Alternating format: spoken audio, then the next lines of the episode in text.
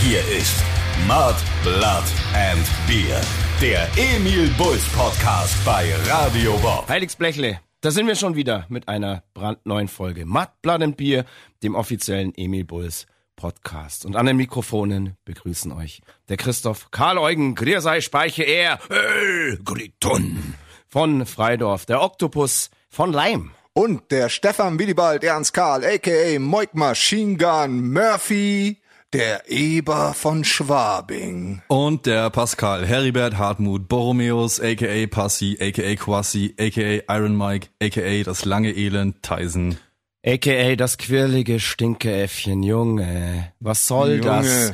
Der Sohn des Oktopus von Leim. Ich habe jetzt so viele AKAs, ich dachte mir, ich kann mir das jetzt einfach aussuchen. nee, aber Nee. du darfst ja nicht das Ursprünglichste weglassen. Das hat dich ja definiert. Was ist mit deinem Sohn los? Der schwächelt. Absolut. Ja. Ja. muss ich mal hier ein bisschen die, äh, die Witten lesen. Ja, du Ja. musst die Daumenschrauben anziehen, glaube ich. ein Genau. bisschen. Ja, genau, genau. Pa Papa quält mich immer. Aber nicht heute. Heute brauche ich ihn auf jeden Fall in diesem Podcast bei voller Besinnung. Was ein spannender Tag, Leute. Verehrtes Geziefer, heute erscheint unsere zweite Single zum kommenden Album und die nennt sich Whirlwind of Doom. Du. Woo. Das dazugehörige Album Love Will Fix It wird es heißen, erscheint dann am 12. Januar 24. Ja, Whirlwind of Doom ist also seit heute überall zu hören, unsere aktuelle Single und natürlich haben wir zu dieser aktuellen Single auch ein Video gedreht. Wir haben euch ja in der letzten Podcast-Folge schon ein bisschen vom Dreh erzählt, konnten aber natürlich noch nicht allzu viel verraten. Aber heute können wir richtig ins Detail gehen. Und das werden wir auch, oder? Ja, endlich. Wir gehen ja davon aus, dass äh, das liebe Geziefer schon das Video gesehen hat und Richtig. deswegen ganz gespannt ist, was wir zu erzählen haben, wie das alles gekommen ist und warum wir so schön verkleidet sind. Und Wir hätten, wir hätten uns in der letzten Folge ja schon beinahe ein paar Mal verplappert und es war so ein bisschen schwierig, da jetzt irgendwie nicht zu spoilern.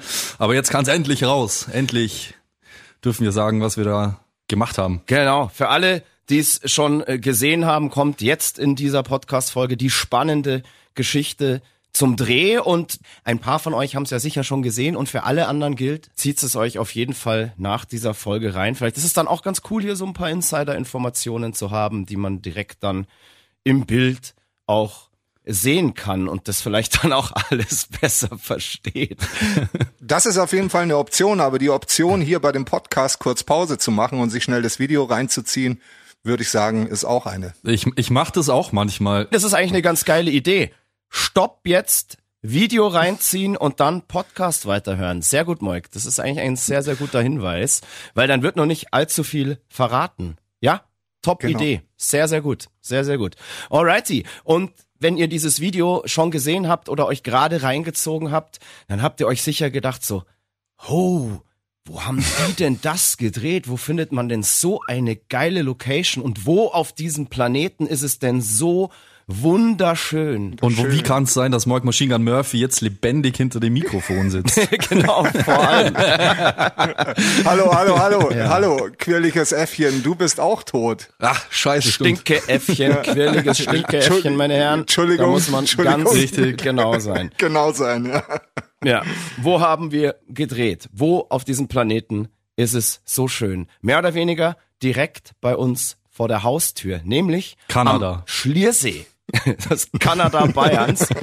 Und Genau.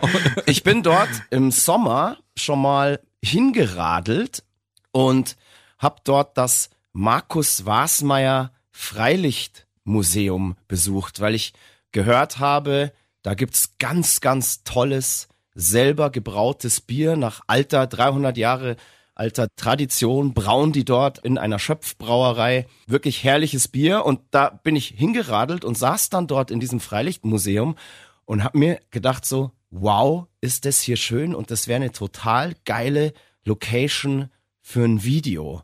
Und wie es der Teufel so will, paar Monate später kommen wir mit einer Story-Idee zu unserem neuen Song fürs Video, wo diese Location einfach, ja, perfekt da nicht hätte sein können. Und ich hab die Location dann, als das Treatment irgendwie sich immer weiter verfestigt hat, habe ich diese Location eben auch in den Pool geschmissen, hätte aber niemals gedacht, dass wir dort drehen dürfen. Und irgendwann hat unser Regisseur Mirko dort mal angerufen und nachgefragt und die haben eigentlich sofort gesagt, ja, Logo finden sie irgendwie voll cool, die Idee.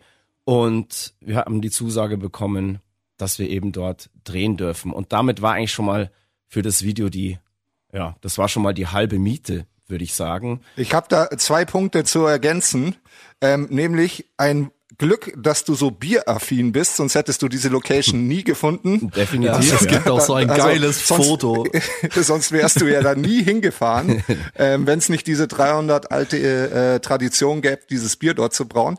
Und das Zweite, man muss sagen, Markus Wasmeier war ein deutscher Olympionike, ein Abfahrt-Skifahrer oder ich, um Super-G glaube ich auch und hat für Deutschland mal, äh, also ich glaube mehr als eine olympische Goldmedaille Zwei.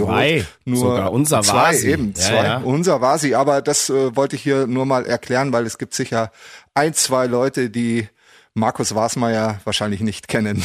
Denkst du wirklich, denkst du wirklich, ich hätte das vergessen? Ich arbeite Nein. hier einen wirklich logischen äh, Podcast durch, dass jeder das irgendwie verstehen kann und du grätscht schon wieder irgendwo irgendwie das- rein, das völlig aus dem Zusammenhang. Es, Ähm, es, tut, es tut mir leid, aber es hätte ja auch sein Es können, dass du mal so eine wichtige Information Nein. vergisst oder denkst, dass die Leute einfach Markus Wasmeier natürlich kennen. ich hätte doch unseren Vasi, hätte ich doch nicht vergessen, der uns Hättest das alles am Ende introduced. ermöglicht hat. Ja, und wir waren ja auch wirklich ganz, ganz große Fans von ihm. Wir haben da damals tatsächlich auch schon mitgefiebert ähm, bei seinen Rennen. Absolut. Und Absolut. wie absurd ist es dann, dass wirklich Jahrzehnte später mehr oder weniger da ist. Der hat ja seine Karriere auch schon lang beendet. Ich glaube, der gute Mann ist mittlerweile 60. Sieht man ihm aber nicht Yep. an. Und dass man da irgendwie auf einmal so einen, so einen kleinen Bezug hat, weil hätte unser toller Markus Wasmeier dort am Schliersee nicht dieses Freilichtmuseum hingestellt, dann wäre dieses Video nie so geil geworden, wie es jetzt ist. Das müsst ihr euch so vorstellen. Der hat da wirklich in akribischster Kleinstarbeit ein kleines, ja, Bergdorf aus dem 17. Jahrhundert aufgebaut. Der hat vom Abriss bedrohte Almhütten, Bauernhöfe und so weiter an ihren ursprünglichen Orten abgebaut, weil die sonst abgerissen worden wären und hat sie dort dann auf dem Grund des Museums wirklich wieder eins zu eins aufgebaut mit einer peniblen Perfektion, einer, einer Liebe zum Detail. Und ich kann hier wirklich jedem von euch, liebes Geziefer, liebe ZuhörerInnen, mal empfehlen, an den Schliersee nach Neuhaus zu fahren. Da kann man auch ganz, ganz bequem mit dem Zug hinfahren. Ähm, und Bob? vom Bahnhof ist dann dieses Freilichtmuseum auch wirklich direkt in Fußweite und man kann da wirklich einen ganz, ganz schönen Tag verbringen. Es ist wunderschön. Man kann da mal wirklich in eine, in eine andere Welt eintauchen. Man kann da einfach mal 300 Jahre zurückreisen, eben auch was den Biergenuss angeht. Ich habe ja gerade schon erzählt, dort auf diesem Gelände haben sie auch eine alte Schöpfbrauerei nachgebaut und dort brauen sie auch nach alter Tradition wirklich hervorragendes Bier. Man kann dort auf dem Gelände auch sehr gut essen. Ähm, es gibt, es wird frisches Brot gebacken, eben alles nach alter Tradition. Ähm, man kann dort geilen Gekäst wird. Käse gekäst wird, genau. Also es gibt, also es ist einfach ein, ein funktionierendes, genau frisches Brot. Hat man ja gesehen im Video auch. Kommen wir aber gleich nochmal dazu. Fahrt da echt alle mal hin, das lohnt sich. Und man kann sich da wirklich wunderbar reinversetzen, wie das Leben eben vor 300 Jahren war. Also an dieser Stelle wirklich vielen, vielen Dank Absolut. an die Familie Wasmeier beziehungsweise an den, Auch danke an die Unterstützung von, von seinem Sohn. genau, dem lieben Kilian. Und zu dem kommen wir nachher auch nochmal. ja, wie ging's dort los? Wir haben uns um 9 Uhr morgens dort an der Location getroffen. Das Museum macht, glaube ich, um 10 Uhr morgens auf und wir hatten dann noch eine Stunde Zeit, dort Shots vom Gelände zu machen, ohne dass da Besucher durchs Bild laufen. Muss man ja alles bedenken. Und wurden dort direkt von einer sehr netten Dame begrüßt, die uns in Empfang genommen hat, die uns so unserer Hauptdrehlocation geführt hat. Und ich habe mich bei der dann auch bedankt und habe gesagt, hey Wahnsinn, ich hätte nie gedacht, dass das hier klappt, dass wir hier drehen dürfen und sie hat einfach nur gesagt so, hey, das ist total cool, dass hier mal sowas gemacht wird. Da kommt auch bisschen frischer Wind hier rein und alles cool und wir sollen hier, ja, mehr oder weniger einfach machen, was wir wollen. Also sehr, sehr locker alles und fand ich total cool. Also sehr, sehr, sehr, sehr nett alles. Ging sehr, sehr schön los. Wie gesagt, wir sind dann erstmal zu unserer Hauptlocation. Das war eine alte Winterhütte, die primär bei unserem Dreh für die Innenaufnahmen gedacht war. Und wie fangen wir am besten an? Wie erklären wir das? Haben wir in der letzten Folge, haben wir ja schon so ein bisschen erklärt, um was es in dem Video geht. In dem Text geht es ja um ja eine dunkle Prophezeiung, so nach dem Motto, fühl dich in deinem glücklichen, behüteten Leben nicht allzu sicher, denn du kannst nie wissen, was das Schicksal für dich bereithält. Und da heißt es dann eben auch im Text, a whirlwind of doom is coming for you and you don't have a clue. Und wir haben uns ja dann auch die Frage gestellt, haben wir letztens schon erzählt, wie stellt man dann eben diesen Whirlwind of Doom auf coole Art und Weise dar? Wie symbolisiert man den? Und ich finde, das ist uns eigentlich ganz gut gelungen. Wir haben nämlich einfach ja. unseren Eber von Schwabing dahingestellt und ja, danke. der war dann dieser Whirlwind of Doom. Nein, Schwan. So ist es. Ja. Ja, du hast dich beklagt, dass deine Rolle immer zu, zu kurz zu sehen ist im, im Video. Ja, absolut. Da kommen wir aber auch noch ja, dazu. Wollte ich auch gerade sagen. Da werde ich auch, werde ich, werde ich auch noch was dazu sagen später. Kommen wir aber erstmal ein bisschen zur Geschichte des Videos. Jetzt mal einfach erklärt, die Geschichte spielt in einem altbayerischen Bergdorf, in dem mysteriöse Todesfälle Angst und Schrecken verbreiten. Man sieht erstmal eine glückliche Frau, die durch ihr altertümliches Dorf streift und ihre alltäglichen Arbeiten verrichtet. Zum Beispiel holt sie am Brunnen Wasser, sammelt Feuerholz und begegnet dabei den übrigen Dorfbewohnern, die von uns Bandmitgliedern gespielt werden. Und man merkt so, alle im Dorf kennen sich, man grüßt sich freundlich, freut sich, dass man sich sieht und sie haben wohl offenbar ein gutes Verhältnis zueinander. Und ich glaube, Passi als erstes begegnet sie dir und du überreichst ihr ganz, ganz freundlich frisches Brot. Bist du da etwa der Bäcker in diesem Dorf? Ja, richtig. Geplant war, glaube ich, eigentlich, dass ich der Schmied bin, aber wir hatten ja so ein bisschen, ähm, ja, wir hatten requisitentechnisch einfach mal alles eingepackt. Das hatten wir das letzte Mal auch erwähnt, dass wir uns da äh, in den Bavaria Filmstudios austoben durften. Und ich glaube, vor Ort hat sich dann einfach so ergeben, dass ich im Endeffekt der Bäcker war, der frisch gebackenes Brot äh, unserer lieben Dame überreichen durfte. Wie hast du dich so in der Rolle als Bäcker gefühlt mit deiner schönen Schürze und so weiter? Ich habe mich da total wohl gefühlt, weil ich komme ja selbst auch vom Land. Bin zwar früher nicht so rumgelaufen, aber was ich was ich spannend fand, war, dass es jetzt im Vergleich zum letzten Musikvideo irgendwie ein anderes Schauspielern war, weil ich, ich meine, wir hatten ja im Endeffekt nur die Szene äh, auf dem Beichtstuhl das letzte Mal und jetzt war das wirklich so, man musste auch mit einer anderen Person so richtig interagieren und äh, unsere liebe Dame, das ist ja eine eine Schauspielerin gewesen, also quasi ein wirklicher Profi. Genau. Und ja. da war die Hemmschwelle natürlich schon groß, irgendwie da so, ich sag mal so face to face mit einer, mit einer Schauspielerin einfach vor der Kamera zu agieren. Ähm, weil man sich halt irgendwie, man denkt sich die ganze Zeit, ach Gott, das tut mir so leid, du hast es echt gerade mit dem Amateur zu tun. ja, aber so amateurhaft hast du es gar nicht gemacht. Da könnt ihr euch ja auch davon überzeugen. Und unsere liebe Schauspielerin, die ihr da in dem Video bewundern dürft, ist die liebe Bonnie.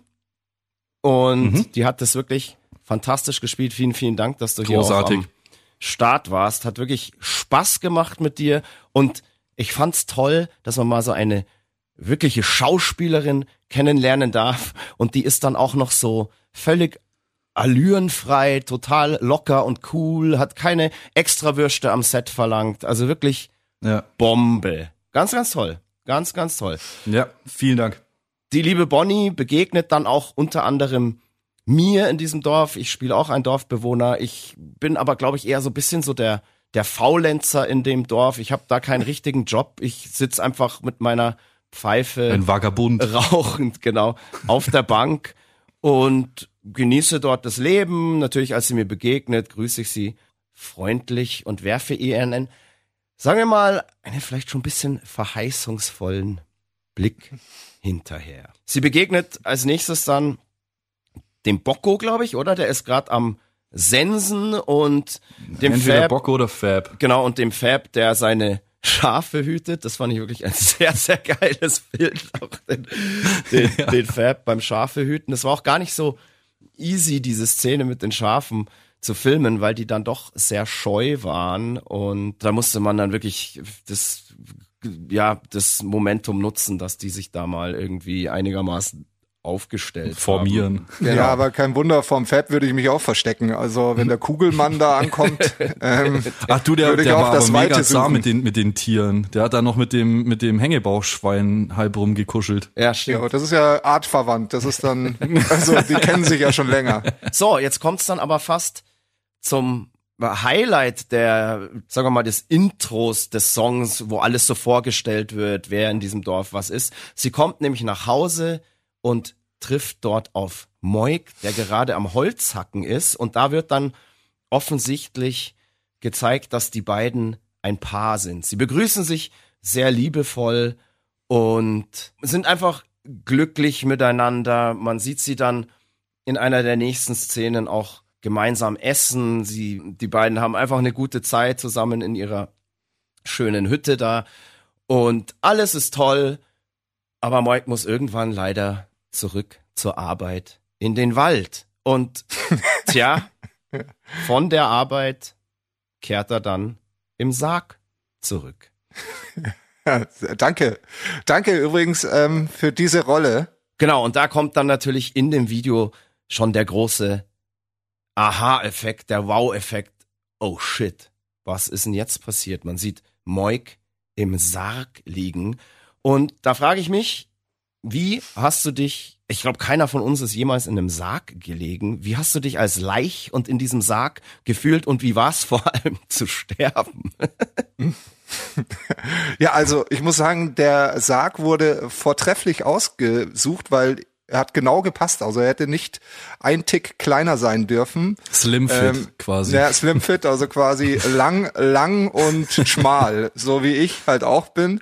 Ähm, ja, also im Sarg zu liegen, war schon irgendwie so ein komisches Gefühl und vor allem lange nicht zu atmen und da war, also Luft anhalten ist ja kein Problem, aber dann trotzdem nicht irgendwie, also dass der Körper halt still ist, ähm, das war schon ähm, relativ schwierig. Da musste man sich krass äh, konzentrieren. Ich habe so ein bisschen mit Atemübungen versucht. Das hat, glaube ich, einigermaßen geklappt. Im Voraus, gell? Weil du hast ja tatsächlich schon gesagt, du hast dich ja auf die Rolle ähm, wochenlang schon akribisch vorbereitet, ja, Schauspielunterricht genommen und so. Und da kam das dann auch wahrscheinlich zum Tragen. Wie spielt man am besten alleich? Genau.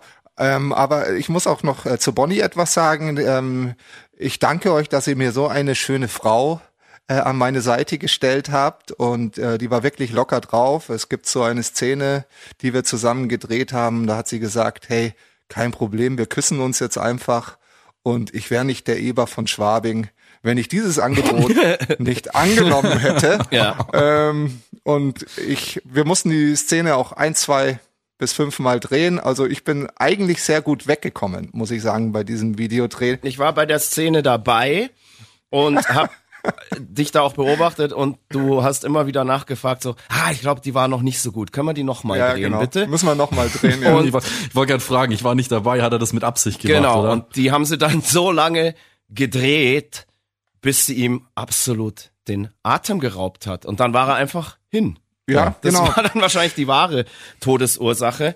Passi hat ja vorhin auch schon anklingen lassen, du hast sie ja in einem der vorigen Podcasts als es ums letzte Video ging, mal so allgemein beschwert, dass du dich in unseren Videos immer so abrackerst, dann aber immer nur ähm, drei bis fünf Sekunden zu sehen bist. Wir haben natürlich diesen Hilferuf gehört und haben auch eine Möglichkeit gesucht, dich da auch wirklich besser dastehen zu lassen, mehr in unsere Scripts einzubauen. Und hey, das ist doch schon mal ein Anfang. Du überlebst zwar nicht mal das erste Drittel des Videos, aber es ist ein Anfang. Ich wollte gerade sagen, nach einer, einer Minute bin ich dann nicht mehr dabei. Ähm, aber danke für diese kurze Hauptrolle.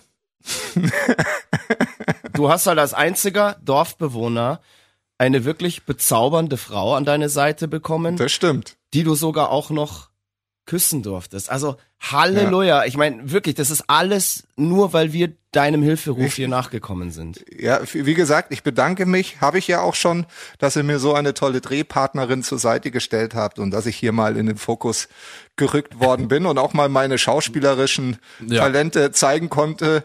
Ähm, Ja, völlig jetzt, zu weiß, Recht. jetzt weiß jeder, sie sind nicht da. Das, das hast du ganz nett Ich gemacht. fand- ich man, fand's sehr man gut, checkt auf jeden gut. Fall, um was es geht. Ähm, und deine hohen Gagenanforderungen haben halt bei unserem Budget nur für eine Minute gereicht. Nächstes Mal gibt's vielleicht mehr. Und in der nächsten Szene sieht man schon uns, wie wir mit der Witwe am Tisch sitzen und auf dich anstoßen. Da gibt's zwei lustige Fun Da bist du ja auch im. Bild. Ähm, ich habe tatsächlich schon, ähm, wir trinken da aus so kleinen Schnapsgläsern und so weiter. Und ich habe vorher, ohne dass die anderen mitbekommen, habe ich da wirklich einen, also richtigen Obstler eingeschüttet. Das wusste ich gar nicht. Ja, und das wusste keiner.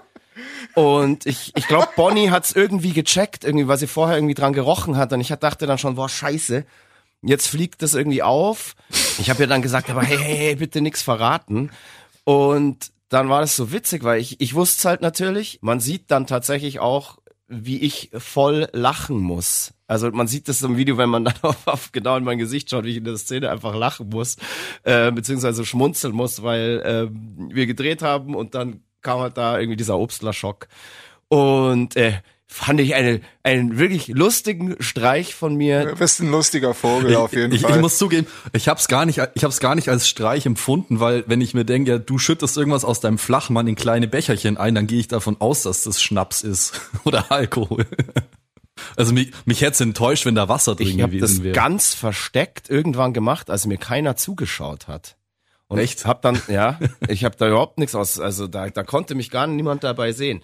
Okay, ja, dann hast du Ah, es ja. wahrscheinlich einfach wirklich äh, gerochen. Ein anderer Fun Fact zu dieser Szene ist, ähm, da steht ein Bild auf dem Tisch von Moik äh, mit zwei Kerzen davor und wir erinnern uns an ihn und trinken dann eben den Schnaps.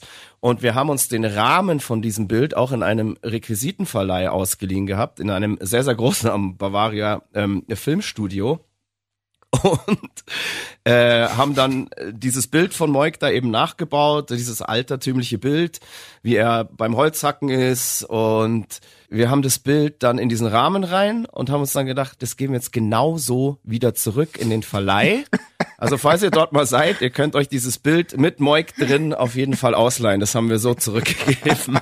Im, im nächsten Tatort dann. Genau, absolut. Weil ich mir auch gedacht, vielleicht irgendwie ein äh, Requisiteur geht dort mal hin und leiht sich Requisiten für irgendeinen krassen Film und so weiter. Und da steht irgendwo dann auf einmal dieses Bild von Moik in ich Wir müssen eigentlich die. Crew da von dem, von dem Verleih müssten wir briefen und fragen, ob die das nicht irgendwie tracken können. Wenn das Ding das nächste Mal ausgeliehen wird von irgendeiner Produktionsfirma, dass sie uns einfach Bescheid geben. Also, Ja, also ganz ehrlich, also ihr wart, wir waren ja zusammen bei, ähm, bei dieser Requisitenverleih. Wenn das diesen Rahmen sich jemals noch einer ausleiht, dann fress ich, fress ich das ganze Requisitenlager auf. Ja, da gab's Ich gleich, fand den perfekt. ja, für uns, aber wir waren, wir, Voll. wir haben ja auch richtig gestöbert da drin. Also ich glaube, so andere, die nehmen halt irgendeinen Rahmen, passt schon so. Ja, Das da glaube wäre ich ich mir nicht. nicht da so gibt's sicher. ja ein richtiges Department für Ja. Requisite. Ja, aber weißt du, wie viele Bilderrahmen es, ist es schon sau weißt du, wie viel Bilderrahmen es da gab? Wie viel Teller, wie viel Ja. Gläser, wie viel, also theoretisch Schrott. Also wirklich Schrott. ja, nö, fand ich nicht. Das war alles cool. Nö, finde ich auch nicht. Deshalb hebe ich auch immer alles auf, weil Du bist quasi ein eigenes ich will auch mal sowas Requisitenlager. Kleiner Messi. Ja, ja, absolut. Ja. Ich werde auch mal irgendwie so solche Hallen haben von meinen Besitztümern, die kann man sich dann Genau, die ausleihen Bavaria für irgendwelche- Filmstudio Requisite ist neidisch auf deine Wohnung. Aber, aber es war der, Genau. war das der einzige Sarg? Oder gab's mehrere? Es gab mehrere Särge. nee, zum es gab schon Ausleihen. mehrere. Also den, äh, aber der war von, der war halt so, so zur Jahrhundertwende hat der einfach super gepasst, weil die anderen waren fast zu prunkvoll. Genau, aber das war genauso, als ähm, ich mir dieses äh, Skript überlegt habe, habe ich das auch genauso reingeschrieben, dass es ein Sarg sein muss, der einfach nur so eine alte Holzkiste ist, mehr oder weniger. Und genau den gab's. Das war da, ich bin da in den Requisitenverleih und habe diesen Sarg gesehen und habe gesagt, perfekt, es ist genau das, was man will. Und das fand ich eben an diesem Requisitenverleih auch so krass. Du kriegst dort wirklich alles was Alles. du dir vorstellst. Das ist unfassbar. Ich habe mir auch noch, genau, zum Beispiel auch die Pfeife, die ich am Anfang habe, wo man mich da auf der Bank ähm, Ja. sieht. Ich habe mir genau so eine Pfeife vorgestellt. Und wenn du irgendwo in die Stadt gehst, in irgendwelche Pfeifenläden oder Second-Hand-Läden oder irgendwas oder Antiquitätenladen, nicht keine Chance. Du suchst dich jahrelang wahrscheinlich dumm und dappig und dort wirklich, da äh, gab's einen eine Kiste mit Pfeifen, für alles, was du dir vorstellen kannst. Also wirklich, das fand ich total beeindruckend und ähm, sowas musste auch erstmal zusammensammeln. Es wäre auch witzig gewesen, wenn du mit so einem Vape da gesessen wärst. genau. Also, so als Stil. aber das Geile war, mit Das Melonengeschmack. Geile war so, äh, lustig, jetzt springen wir da wieder kurz zurück, aber ist ja egal, dass ich mir halt so Zigarettentabak vom Bocco in die Pfeife rein hab. Oh und dann habe ich das Willen. halt wirklich auf, ja, und das war, die hatte ja so einen ganz langen Stiel und ich habe das dann immer, damit das halt irgendwie anbleibt, muss ich da die ganze Zeit halt irgendwie wirklich dran saugen und habe das halt aus Reflex dann irgendwie auch auf Lunge geraucht. Alter, das hat mich so weggebeamt und nach der ersten ich. Szene habe ich auch erstmal so einen zweiminütigen Hustanfall bekommen.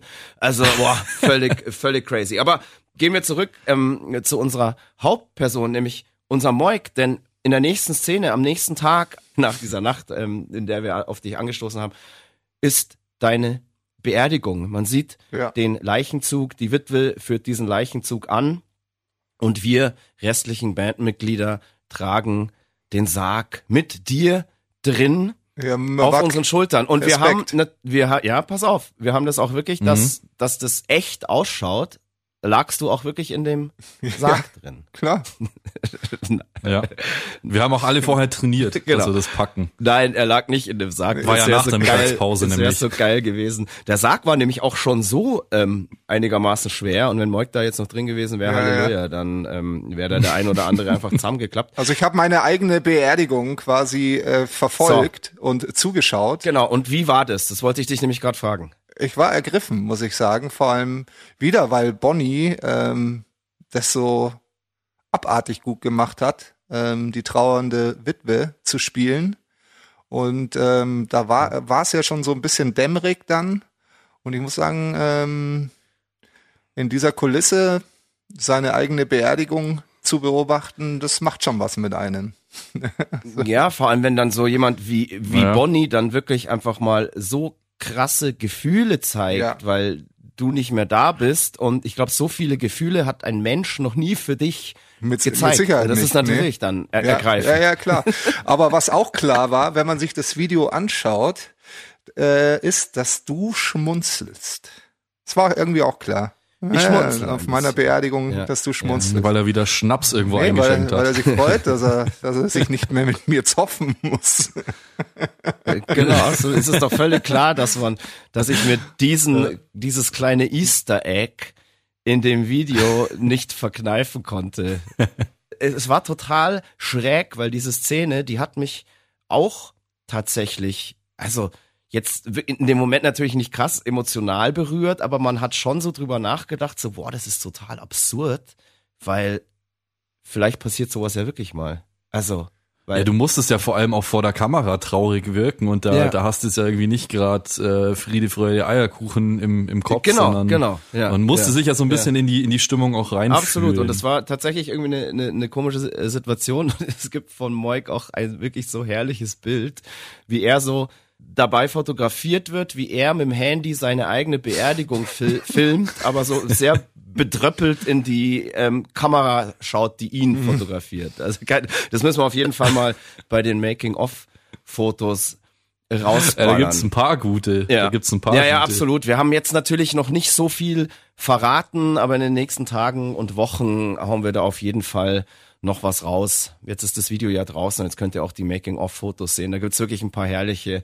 Aber ähm, gehen wir noch ein bisschen weiter mit der Geschichte aus, vom Video, oder? Würde ich Absolut. sagen. Denn in den nächsten Szenen dann nach der Beerdigung findet unsere Witwe dann nach und nach alle anderen Bandmitglieder tot. Im Alle Dorf. Dorfbewohner. Also, alle Dorfbewohner tot. Tja, alle bis auf einen, nämlich alle bis auf mich. Und alle anderen dieser tot aufgefundenen Dorfbewohner haben sehr, sehr schwere Wunden im Gesicht. Und man fragt sich dann natürlich, wer oder was war das? Und jetzt kommt's. Irgendwann hatte ich die wirklich geniale Idee, als ich überlegt habe, wie stellt man jetzt eben diesen Whirlwind of Doom cool dar? Wie symbolisieren wir diesen Whirlwind of Doom? Und ich habe mir gedacht, krass, vor was habe ich eigentlich mehr oder weniger am meisten Angst? Was jagt mir am meisten Angst ein? Was finde ich wirklich unheimlich? Und dann bin ich draufgekommen, na klar, das muss ein Wolf, beziehungsweise dieser Whirlwind of Doom muss durch Wölfe symbolisiert werden. Und dann, passt mal auf, liebe ZuhörerInnen, verehrtes Geziefer, wir haben tatsächlich mit echten Wölfen gedreht und die kommen dann auch in den nächsten Szenen, das ist ja alles, das ganze Video dann immer so mit Performance-Szenen von uns so gegengeschnitten und die kommen dann auch schon relativ bald ins Bild. Ich für meinen Teil muss sagen, ich wollte schon immer mal mit Wölfen drehen. Jetzt nicht, weil ich die so niedlich und nett finde, sondern weil Wölfe, wie gerade schon gesagt, wirklich eine absolute Urangst in mir auslösen. Und manchmal ist es ja dann auch so, dass Dinge, vor denen man Angst hat, die ziehen einen auch irgendwie magisch an. Und unser Regisseur Mirko meinte dann eben auch, er hat da einen Kontakt und wir können mit echten Wölfen drehen. Und bei mir war das gar nicht so, dass ich dann irgendwie mir gedacht habe, hey, heilige Scheiße, hau mir ab mit den Viechern, sondern ich war wirklich magnetisch angezogen und habe mich voll auf diesen Drehtag gefreut, an dem ich wirklich echten Wölfen face to face gegenüberstehen darf. All meine Angst war komplett weg, völlig absurd. Bei dir war das ganz anders, Moik, gell? Weil ich habe ja dir, ich habe dir dann irgendwann so unterbreitet, so, ha, hier, schau mal, ich habe die Idee für den Videodreh, die Geschichte soll so sein, du bist das erste Opfer der Wölfe und die raffen dich dahin und du hast einfach sofort nur gesagt so, nö, nö, also wenn da ein Wolf ist, ähm, ich geh da weg. Ich bin, ich, ich. Ich habe gesagt, wenn die Wölfe kommen, So. gehe ich essen. Also ähm, ich mache jeden Scheiß mit, aber mit lebenden Viechern zu, also Tieren auf Hochdeutsch zu drehen, das ist einfach überhaupt nicht meins. Und ich habe ja tatsächlich eine tief verwurzelte Angst vor Hunden und äh, dadurch natürlich auch vor Wölfen. Du hast sie ja so, legst es ja so langsam ab, äh, auch die Angst vor Hunden, da waren wir uns früher sehr ähnlich. Ich bin immer noch so, ich äh, äh, kann das nicht äh, ertragen und habe mich versucht, immer zu verdünnisieren, wenn diese Wölfe um die Ecke gekommen sind. Es ist, es ist mir eigentlich auch relativ gut gelungen, bis auf einmal. Jein. Einmal. Und da war ich wirklich wie, wie oder zweimal. Zweimal. Da war ich wie, wirklich wie erstarrt. Und da gibt's, da gibt's, glaube ich, auch ein Video oder ein Foto. Gibt's ein Foto ähm, oder Video? Ich habe auch ein herrliches Video, da schaust du wirklich, ja, äh, perfekt tot aus eigentlich noch. Also genau das, was deine Rolle in dem Video war, äh, spielst du da einfach im Real Life. Also sitzt da ich- auf einer Bank vor der Hütte und der Wolfstrainer hat in dem Moment mehr oder weniger die Wölfe zum ersten Mal von der Leine gelassen und der Wolf hat er nichts Besseres zu tun, als direkt mal so auf dich zuzukommen und da so rumzuschnuppern. Und das ist einfach Wahnsinn, wie du dich einfach nicht mehr regst, als zur Salzsäule der Stadt. Ja, toll. danke, dass ihr, Das danke, dass mal- euch sowas amüsiert, wenn ich äh, mir vor Angst in die Hosen mache. Ohne Scheiß. Es war ein bisschen witzig tatsächlich. Also ja. hast du da, war das wirklich echte Angst? Hast du da richtig gedacht so, boah, Also fuck, fuck, ich- jetzt, ich- was will der Also mir? wenn, wenn ich das gespielt hätte, dann wäre es die beste schauspielerische Leistung am Tag von allen gewesen. Also nein, ich, ich, ich habe da wirklich große Angst gehabt. Also, also ja, ich habe mir schon gedacht, es passiert nichts, aber ich habe einfach so massiven Respekt äh, vor, vor Ja, äh, ja. ja. Tieren generell ähm, und vor Hunden und Wölfen dann eben ja auch auch. Angst. Ähm, auch wenn ich sie im Park sehe und einer ankommt und dann dieser dumme Satz, der will nur spielen, äh, bla bla, aber ich äh, raste aus. Also Ja, also es Innerlich. wäre bei Ja, mir tatsächlich auch so. Ich, ich habe da auch schon öfter mal drüber nachgedacht. Ich habe ja auch ich habe da auch schon öfter drüber nachgedacht. Ich habe ja auch gerade gesagt, so ein Wolf löste mir so eine absolute Urangst aus. Und ich habe mir auch oft gedacht, so beim Fahrradfahren im Wald, also natürlich ist es sehr, sehr unwahrscheinlich, aber als ich irgendwie mal durch Tschechien irgendwie da durchgeradelt bin, hey, was passiert jetzt eigentlich, wenn da ein Wolf kommt oder irgendwas? Und ich würde, glaube ich, einfach da in freier Natur, wenn ich so einem Tier begegne, einem Wolf, einfach ja, auf der Stelle einfach tot umfallen. Also ähm, einfach vor, vor Schreck und so weiter. Aber ich hatte irgendwie ein krasses Gottvertrauen, dass da nichts passiert. Und mich hat's einfach wirklich fasziniert und ganz magisch angezogen. Und irgendwann, als wir die ganzen Dorfszenen irgendwie fertig gedreht hatten, wie gesagt, ich, wir haben ja vorhin schon gesagt, wir haben um neun Uhr morgens angefangen, wir waren dann irgendwann so um drei Uhr nachmittags mit, mit unseren Hauptszenen da mehr oder weniger fertig und dann kam da ein Trainer eben mit diesen Wölfen an und der hatte die auf so einem Pickup dabei, der kam eigentlich erstmal mit drei Wölfen. Das waren zwei Rüden, ein schwarzer, ein grauer und eine Wolfsdame, eine weiße Wölfin. Wunderschöne Tiere, ohne Scheiß. Also ganz, ganz, als sie da so von dem Pickup runter sind, da hatte sie da natürlich an der Leine und ich war einfach nur so fasziniert von diesen, ah ja, die Augen, diese, die Geschmeidigkeit, die diese Tiere haben, wenn sie laufen, die schweben ja fast. Also das ist ganz anders als ein als ein Hund, da sieht man gleich so den ersten Unterschied auch zum Hund. Die laufen ganz anders, die sind so ganz, ganz leicht, so als würden sie den Boden irgendwie ja, du, kaum berühren. Du siehst, du siehst, dass der Körper aber einfach zum Jagen. Ja, absolut. Aber die hatten ja auch noch einen Kumpel ist. dabei, das darfst du auch nicht vergessen. Und das war dann eben so absurd. Der Wolfstrainer hat dann erstmal die Wölfe an so eine Stange gekettet und an diese Stange gekettet war auch ein Königspudel mitten unter den Wölfen und das war komischerweise irgendwie so der hat er erklärt dann. Ähm, das ist quasi der Anstandswauwau. Ja, so mehr. genau, und er hat dann irgendwie auch erklärt, das ist irgendwie so ein bisschen auch so der, der Lockpudel, den kennen sie, deshalb gehen sie auf den nicht los.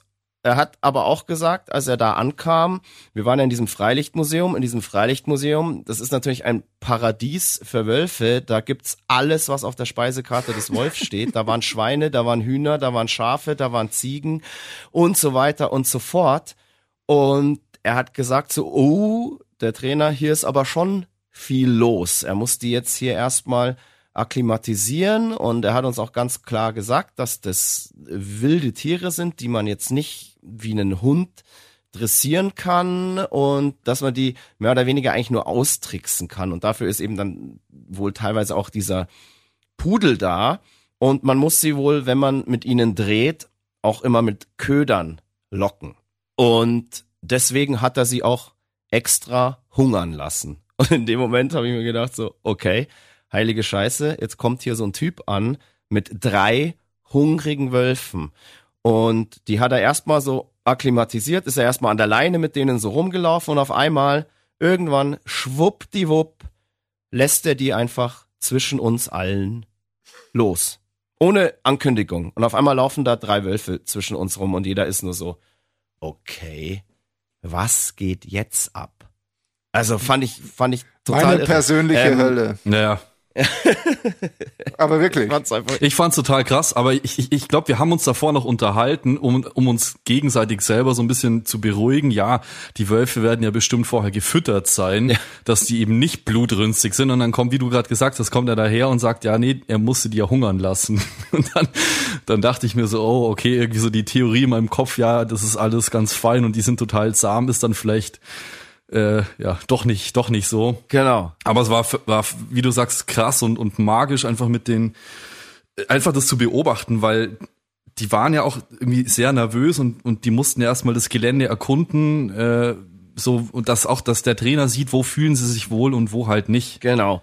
Und man hat auch, finde ich, sofort gemerkt, und es hat mich dann tatsächlich auch so ein bisschen beruhigt, dass es unfassbar scheue Tiere sind. Wir wussten ja am Anfang überhaupt nicht, wie wird mit diesen Wölfen jetzt überhaupt gedreht? Kann man mit denen irgendwie frei drehen? Kann man die nah an sich ranlassen? Sind die immer an irgendeiner Leine von einem Trainer und so weiter? Aber dann war das halt so, okay, als der die zwischen uns losgelassen hat, okay, krass, wir können wahrscheinlich wirklich mehr oder weniger face to face, Seite an Seite mit diesen Wölfen drehen. Und Bonnie und ich hatten ja dann auch Szenen, wo wir wirklich mit diesen Wölfen face to face einfach Seite an Seite gedreht haben. Und das war einfach wirklich eine Erfahrung, das, die gehört wahrscheinlich zu einer der aufregendsten und krassesten in meinem Leben, weil sie erstens mal so absurd war, was man eigentlich normalerweise nicht erlebt. Und ich hatte dann eben eine Szene, wo ich mit den Wölfen auf die Hütte eben zugehe. Und dazu musste ich die Wölfe natürlich locken, weil die sagen jetzt nicht, wenn man sagt, hey, bei Fuß, dann kommt der nicht, sondern ähm, ich musste den erstmal so ein bisschen an mich gewöhnen, indem ich tatsächlich ihm ja so so Hühnerköder aus meiner Hand fressen lasse. What?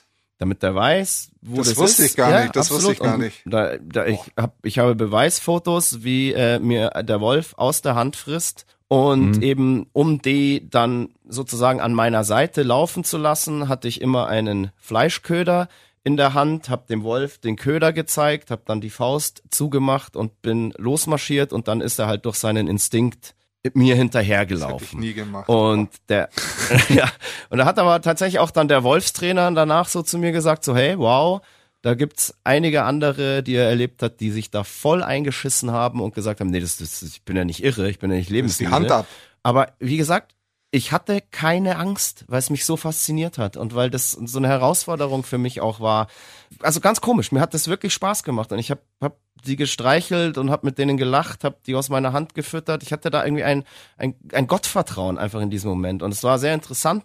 Der, der eine Wolf, der schwarze Wolf, Lokim, hieß er, der hat wirklich auch ja relativ gut gefolgt. Der, den konnte man da relativ gut führen eben mit diesen Ködern. Aber der graue Wolf, der wollte irgendwie nicht wirklich. Der war so ein Zickig. bisschen ja ein bisschen zickig. Also die die Zicke, die richtige Zicke hatte der Trainer ja vorher schon aussortiert. Das war die Wölfin, die die weiße Wölfin da hat man gleich so direkt gemerkt, die fühlt sich dort nicht wohl, die hat zu viel Angst, ist nervös und hat dann da auch irgendwie, ja, weiß nicht, ob vielleicht ist auch ein bisschen aggressiv geworden, die hat er dann sofort wieder auf, auf, auf den Pickup irgendwie gesperrt. Und hier die anderen beiden waren aber irgendwie cool, die haben sich da irgendwie wohlgefühlt, das hat man auch gemerkt, die hatten auch keine Angst und so. Der Trainer hat auch erzählt, dass er die beiden auch mit der Flasche aufgezogen hat von Geburt an. Und die Wölfin, die hat er erst später gekriegt. Und die ist einfach von Natur aus zu wild. Die kriegt man auch nicht mehr zahm, sozusagen. Aber Lokim, der Schwarze, hat richtig gespurt. Nur der eine, der wollte mir halt irgendwie nicht folgen. Und dann hat mir dieser Wolfstrainer, das macht man dann wohl so beim Film, wenn die nicht von selber mitgehen, hat er mir um die Hüfte so eine Art Leine gebunden, die so eine Farbe hat, dass man die irgendwie aus dem Film sehr gut rausretuschieren kann. Und mit dieser Leine sollte ich dann den einen Wolf halt sozusagen mitziehen. Und da hat mir der Wolfstrainer dann schon auch gesagt, so ja, ich soll aber mit den Viechern schon immer forsch sein und bestimmt sein, ähm, weil wenn die irgendwie merken, dass man irgendwie auch Angst hat und sie die Oberhand haben, dann kann das auch schon brenzlig werden. So, so war so die Ansage. Okay. So, ja, ja. Aber Das habe ich gar nicht mitbekommen. ja, das war, Krass. das waren die Szenen ähm, hinterm Haus da. Ja, da Hier wurden wir hinter dem gerade Haus haben wir wurden Vorne wir euch- gerade wieder abgeschminkt. besoffen. Da wurden wir geschminkt. Abgeschminkt für die Performance genau. Und das war, vorbereitet. Das, äh, genau, und diese Szenen, äh, das waren, das waren so für mich eigentlich natürlich so die aufregendsten des Tages. Das war einfach völlig krass, weil ich da einfach mit zwei Wölfen an der Seite dann da so eine Wiese runtergelaufen bin. Ähm, in der einen Hand einen Fleischköder, äh, den anderen Wolf an so einer Leine. Und der andere Wolf, der wollte dann immer noch nicht so wirklich. So, und dann ist Folgendes passiert. Dann hat der sich losgerissen und der ist weggelaufen, ist losgelaufen und die Leine ist wirklich sofort gerissen. Also mich hat's fast auch irgendwie umgehauen. Und da hast du dann gemerkt, heilige Scheiße, diese wirklich filigranen, eleganten Tiere, die da so über die Wiese schweben, haben eine Kraft und das, was gerade an mir gezogen hat, das war wie ein Lastwagen. Ohne Scheiß. Also das war völlig irre. Das hätt, hättest du nicht halten können. Ähm, total krass. Und ich habe mir dann so gedacht, so ja, Mai, wenn so ein, ja, am Anfang habe ich mir gedacht, so, ah, die sind ja voll scheu und so. Und die sind zwar schon relativ groß, aber ich hatte irgendwie so einen Schutzgedanken und dachte mir kurz, ja, zur Not kannst du schon gegen die kämpfen, aber What? keine Chance. Wie? Ja, nee, keine Chance. Wie? Also weil du, ich habe halt in dem, in dem Moment gemerkt, was die für eine krasse Kraft haben. Und wenn die Leine in dem Moment nicht gerissen wäre, dann hätte der mich wahrscheinlich über den gesamten Hang gezogen. Ja, war eine wirklich spannende Sache, war voll geil, dass man eben auch so, wie gesagt, so Seite an Seite mit denen drehen konnte. Ihr seht's ja dann auch im Video, da geht's dann nämlich weiter.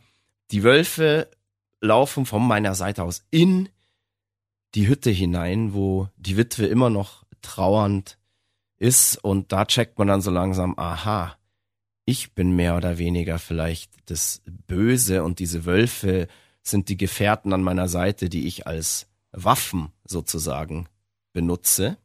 Und die kommen dann halt bedrohlich rein. Man sieht Bonnie, wie sie Angst hat und wirklich auch ganz nah mit diesen Wölfen dreht.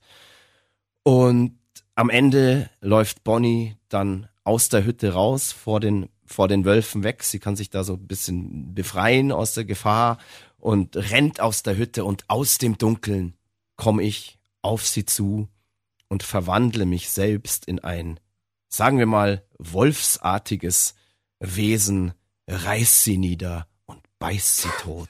Und in diesem Moment habe ich alles geschafft, was ich die ganze Zeit wollte, nämlich das ganze Dorf ausrotten und sie für mich alleine haben. Ja, ist dir gelungen. Ja. Der große Showdown am Der Ende. große, der große Showdown am Ende. Naja, der große Showdown der Story, weil der richtige Showdown, der kam ja dann noch, nämlich wir mussten nach den ganzen Story-Szenen Oh, noch die ja. Performance-Szenen drehen. Und da hatte ich die grandiose Idee. hey, geil, das muss nachts im Dunkeln in einem Waldstück sein. Moik hat dann irgendwie noch gemeint, ja, das wäre voll geil, wenn der Song irgendwie Whirlwind of Doom heißt, dass wir da noch eine Windmaschine mieten, dass uns da die ganze Zeit noch irgendwie Sachen um die Ohren fliegen, äh, Laub, Äste, Das whatever. war ja auch eine gute Idee. Ja, ja, definitiv eine sehr, sehr gute Idee.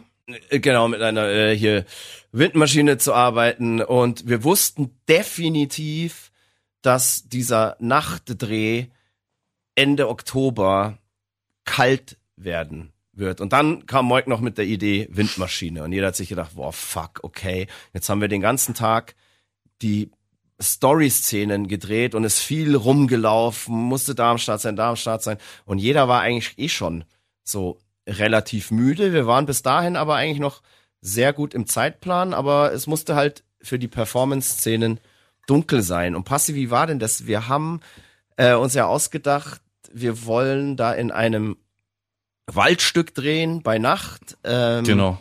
Und Es sollte irgendwie möglichst kahl sein und ja so ein bisschen das, das Düstere halt widerspiegeln. Also am besten halt irgendwas, was, was sich komplett von dem, von dem Dorf halt abhebt, dass du da irgendwie keine Bauten siehst, irgendwie nichts im Hintergrund, sondern dass wir eigentlich in so einer Leere, also in so einem leeren, toten Wald drin stehen und da halt äh, performen. genau. Und klar, und, nachts, dass es halt richtig schön düster wirkt. Genau, und Bocco, du und ich, wir sind ja dann auch, haben das ganze Gelände mal durchkämmt, als die anderen noch Genau. ein paar Szenen gedreht haben, ob wir eben einen Spot finden, der sich irgendwie eignet für diese Performance-Szenen. Und wir waren uns ziemlich sicher, Logo auf dem Gelände von dem Museum Ja. hier, da wimmelt's von geilen Spots, aber wir haben dann Ja, ja. irgendwie nicht wirklich auf dem Gelände was gefunden, sondern Es ganz sah alles Ende. viel zu schön aus einfach. Genau, genau. Das war, das ist einfach viel zu schön. Genau, und dann wirklich am anderen Ende, oberhalb dieses ganzen Geländes, haben wir dann hinter so einem Trampelpfad eine wirklich geile Location eben für diese Performance-Szenen gefunden, so wie wir sie uns vorgestellt haben. Problem war nur, man musste, ja, die war nicht wirklich zugänglich. Also mit dem Auto kamst du da gar nicht hin. Du musstest so ein bisschen ans, so weit wie möglich halt im, in dem äh, Museumsgelände konntest du so ein bisschen mit dem Auto noch hochfahren, aber ab da mussten wir dann Instrumente, Schlagzeug, das komplette Licht, das Kameraequipment und Ja. eben besagte Windmaschine. Windmaschine. Ich, ich, ich wollte noch dazu sagen, Das, also, wir das hatten war der Glück, dass ich zu diesem Zeitpunkt in der Maske war. Wenn ich diese Location davor gesehen hätte, ich hätte euch einen Vogel gezeigt. Du hast Ja. uns danach auch den Vogel gezeigt. Wer ist auf diese scheiß Idee gekommen, hier zu drehen? Ja, Ich glaube, das hast du, das hast du sogar direkt gesagt, als du, du da zum ersten Mal hochkamst. Wir, da hatten wir schon, wir schon irgendwie die, die Hälfte des ganzen Zeugs da irgendwie hochgetragen.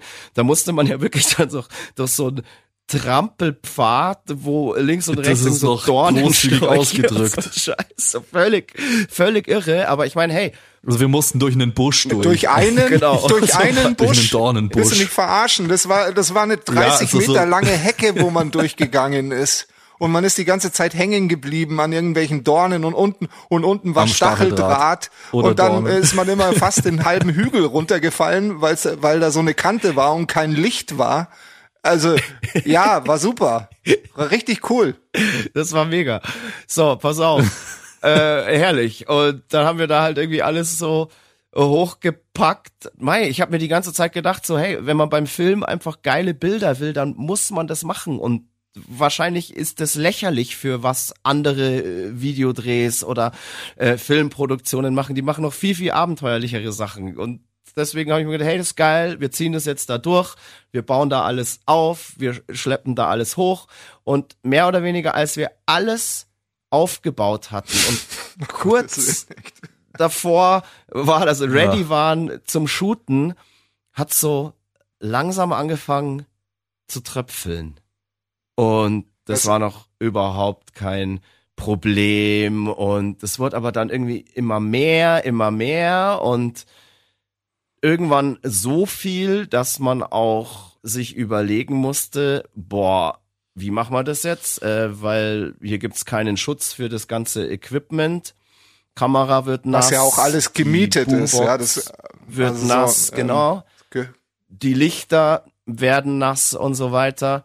Ich war halt einfach so, hey, fucking hell, das ist mir scheißegal, ob das gemietet ist. Wir ziehen das jetzt durch. Wir haben jetzt diese ganze Scheiße hier hochgetragen und so ein bisschen Regen, fuck off. Und da war dann eben auch schon ähm, hier Kilian dabei, der, der Sohn, einer der Söhne der Wasmeier. Familie, der uns da auch geholfen hat, da Strom hochzulegen, uns super betreut hat nach ähm, ja, Museumsfeierabend. Also ganz, ganz cooler Kerl.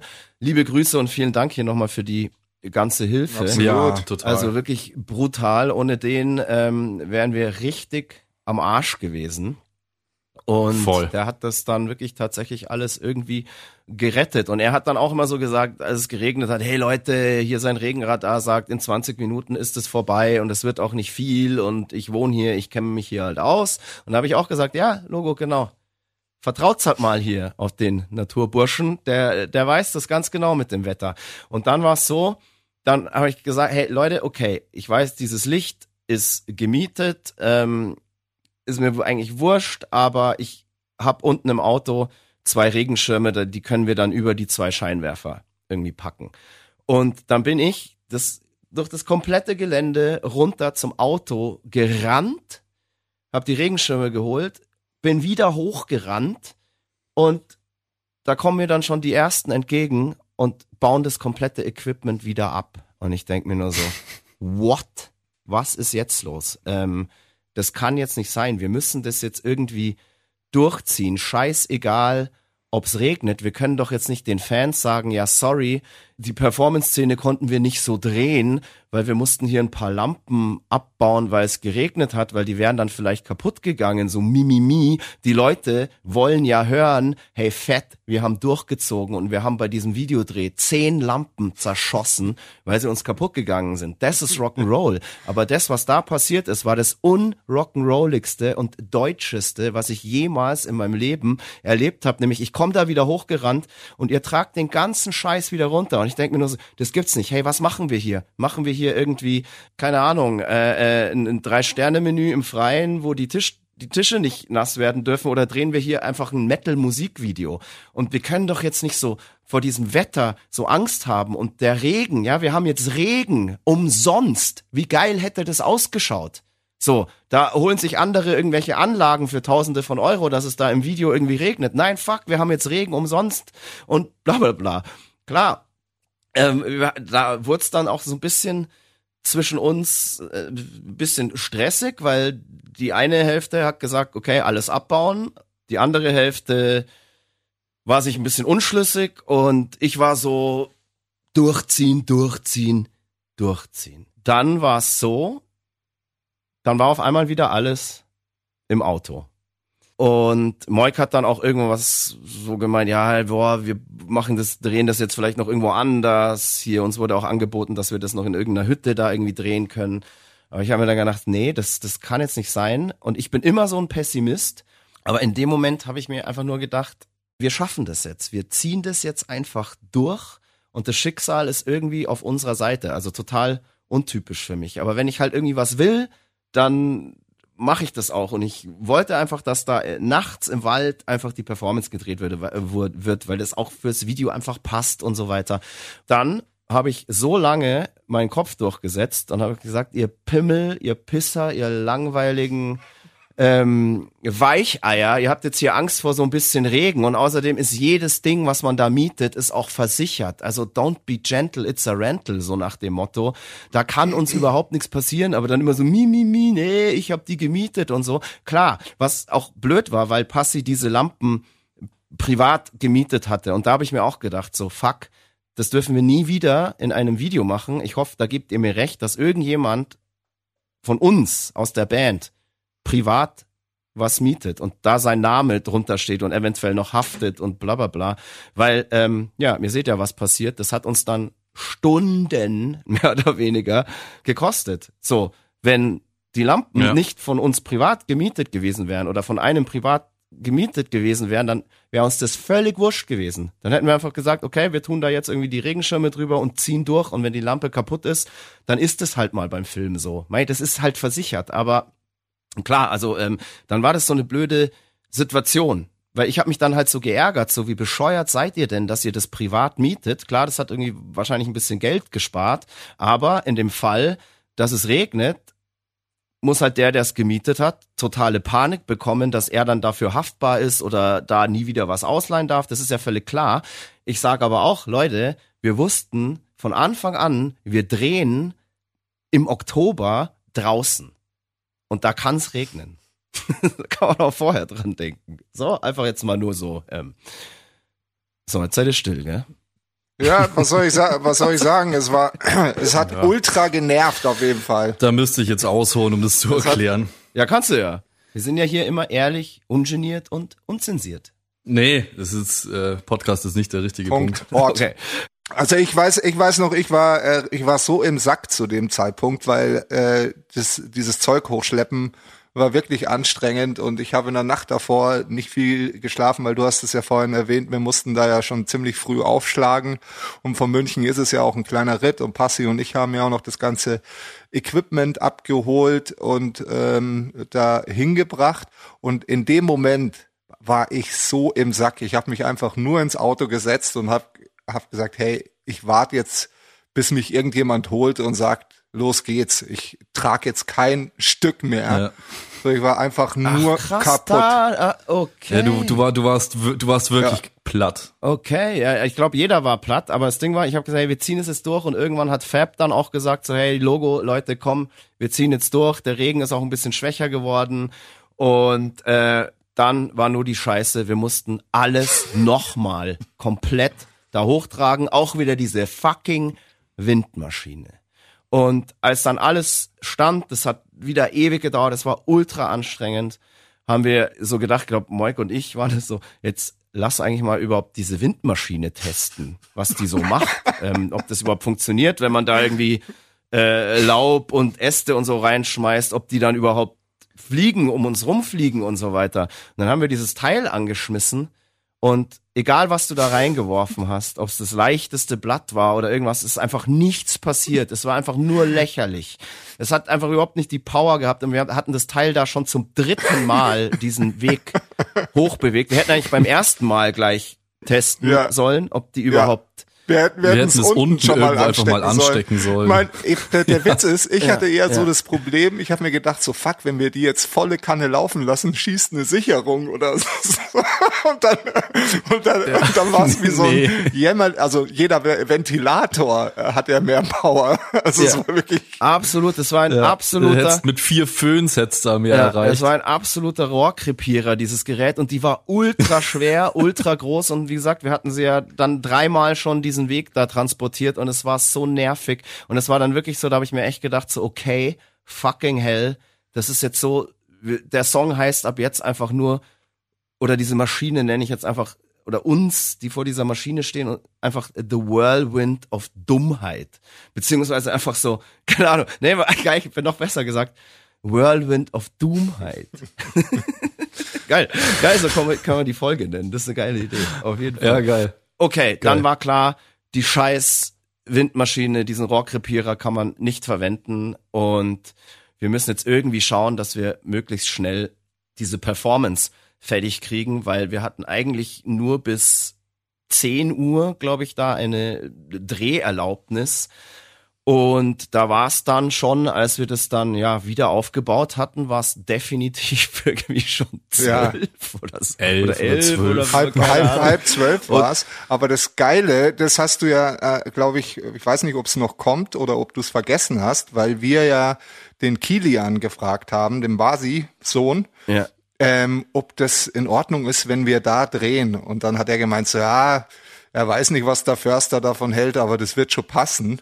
Und auf einmal stand der Förster da und war halt so einer der besten Kumpels von Kilian und sie haben sich eigentlich nur mit Bier äh, Nein, das war nicht der Förster, das war nur ein Kumpel von Ach ihm. so, das ich haben hab, die nur aus ich hab das Spaß den völlig gesagt. abgenommen. Nee, das, es hat, es hat er in seinem, in seinem äh, humorvollen Stil halt einfach so rübergebracht und hat ihn einfach Ja, als der woher weißt Förster du, dass es nicht vorgestellt. war? Das war einfach ein, ein Spätzle. Ach so, war nicht und ich gefragt bin hab. ihm natürlich wieder voll auf den Leim gegangen. Toll, cool, der Förster ist Ja, da. aber dein, dein Hirn wahrscheinlich Ja, auch. voll. Ich meine, wir waren alle so fertig. Äh, dein Hirn wahrscheinlich ja, überhaupt nur noch auf äh, 10% Maximal, gelaufen. maximal. Und dann ist es da. Seit halt. der Kussszene. genau. Ja, alrighty. Irgendwann war dann wieder alles aufgebaut. Der Regen hat tatsächlich dann nachgelassen und hat sich in so einen ganz warmen Föhnwind verwandelt. Irgendwann hat es dann auch gar nicht mehr geregnet und wir konnten endlich schön die Performance drehen. Ich war sau, ich fand sau schade, weil ich hätte sau gern Regen gehabt in den Bildern. Das hätte das einfach nochmal krass aufgewertet, gerade jetzt, wo die scheiß Windmaschine da nicht funktioniert hat. Also seht's uns nach, die Performance-Szenen werden normalerweise noch viel krasser, aber stellt euch einfach vor, da fliegen die ganze Zeit irgendwelche Äste in der Gegend rum und bla bla bla. Naja, aber das kann man vorher nicht ähm, ja, doch hätte man vorher wissen können, wenn man im Baumarkt eine Windmaschine mietet, dass die vielleicht auch einfach nur ein Lufttrockner für Tiefgaragen oder Baustellen ist und gar keine Ja, und genau aber das wir, war's wir, aber auch, da muss ich auch dazu sicher. sagen, die haben, also wir haben sie zwar abgeholt, aber gemietet haben wir das Teil nicht. Also da muss ich ja den Verantwortlichen äh, vertrauen, dass wenn wir von einer Windmaschine reden, dass er auch das äh, richtige Equipment dann da am Start hat. ja, ich bin mir sicher, dass der da keinen Scheiß mieten wollte und vielleicht mit dem Ding auch schon mal gute Erfahrung gemacht hat, aber das musste damals in einem anderen Dreh vielleicht halt nur Luftballons oder Federn in der Gegend rumblasen. Egal, ähm, Video ist trotzdem geil geworden. Es war dann schon spät in der Nacht, wir konnten endlich anfangen, die Performance-Szenen zu drehen. Ich glaube, Basti hier, unser Kameramann und auch äh, Regisseur, wir haben da so mit zwei Leuten zusammengearbeitet, mit, mit Mirko, der äh, das alles vorbereitet hat, der auch schon unser letztes Video, The Devil Made Me Do It, gedreht hat. Der hatte aber einen anderen Dreh, glaube ich, parallel. Dann hat der Basti so, ja, wie kann man sagen, seine rechte Hand dahin geschickt und Basti hat da vor Ort alles geregelt, hat das auch ähm, sehr, sehr gut gemacht. Ähm, äh, war wirklich war cool mit ihm zu drehen. Er hat gut geleitet, hat gut geführt und war tatsächlich auch einer, und das fand ich total geil. Der hat beim Regen nämlich noch Eier gehabt und hat ziemlich lang da oben die Stellung gehalten. Respekt, Mann. Der hatte ja auch schon einen Drehtag von ja fast 13 Stunden oder 14, warte mal, von, äh, 9 Uhr, morgen, äh, äh, 15 Stunden. Ja, 15 14, 15 Stunden in den Knochen und musste da jetzt einfach noch ja, wir haben ja dann mindestens da noch eine Stunde. Ja, eineinhalb, eineinhalb, gedreht. eineinhalb Also waren den- das noch. Genau. Ja, ja, Ja. Und haben dann, und jeder, jeder war einfach schon ultra im Sack, vor allem von diesem Geschleppe da zu dieser Location für, Ja, den, für den Performance-Dreh. Und dann ging's los. Okay, jetzt musste nach so einem Drehtag, nach 15 Stunden, auf einmal noch Vollgas geben. Vollgas Performance. Und Halleluja. also, das ging noch irgendwie gut, weil man, glaube ich, irgendwie einfach jetzt sich nur gedacht hat, okay, fuck, jetzt alles nochmal raushauen, jetzt gilt's.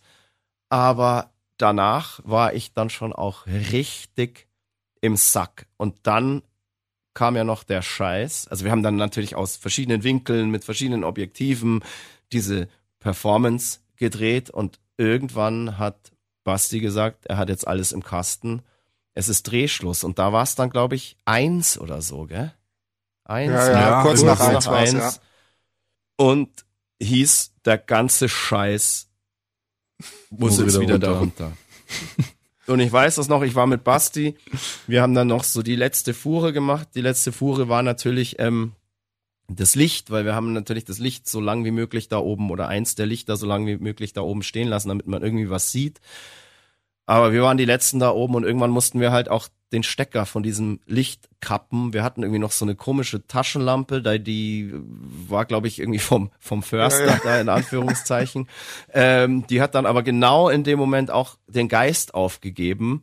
So Handylampen konnten wir nicht richtig halten, weil wir noch irgendwie voll gepackt waren mit Equipment, weil wir wollten nicht nochmal hochlatschen. Wir haben gesagt, wir, wir gehen jetzt da im Stockdunkeln einfach irgendwie durch, weil bevor wir hier nochmal hochlatschen, ähm, keine Ahnung, scheiß drauf, dass wir keine Lampen haben. Und ja, wir haben es dann tatsächlich unversehrt zum Sprinter geschafft, äh, sind dann alle nochmal runter zu der Hütte gefahren, wo wir die ganzen Indoor-Szenen gedreht haben und haben die restlichen Sachen dort zusammengepackt und dann war, glaube ich, so um halb zwei, Viertel vor zwei tatsächlich dann Feierabend. Ihr seid nach Hause gefahren und Mhm.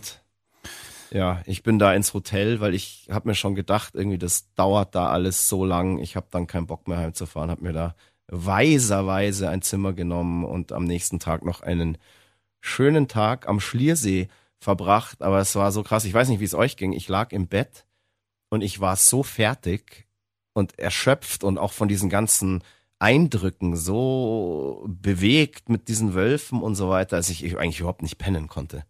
Obwohl ich so krass im Arsch war. Ja, ich hatte die ganze Zeit nur im Kopf, dass mein Wecker bald wieder klingelt, weil wir ja das ganze Equipment zurückgeben mussten und die Requisiten. das waren die Eindrücke, die bei mir dann noch im Kopf gekreist sind. Aber ja, es war, ich, vielleicht hat, vielleicht war es auch die Heimfahrt irgendwie, auf der wir das alles so ein bisschen verarbeiten konnten, weil wir haben ja noch eine Stunde nach Hause gebraucht äh, bis nach München.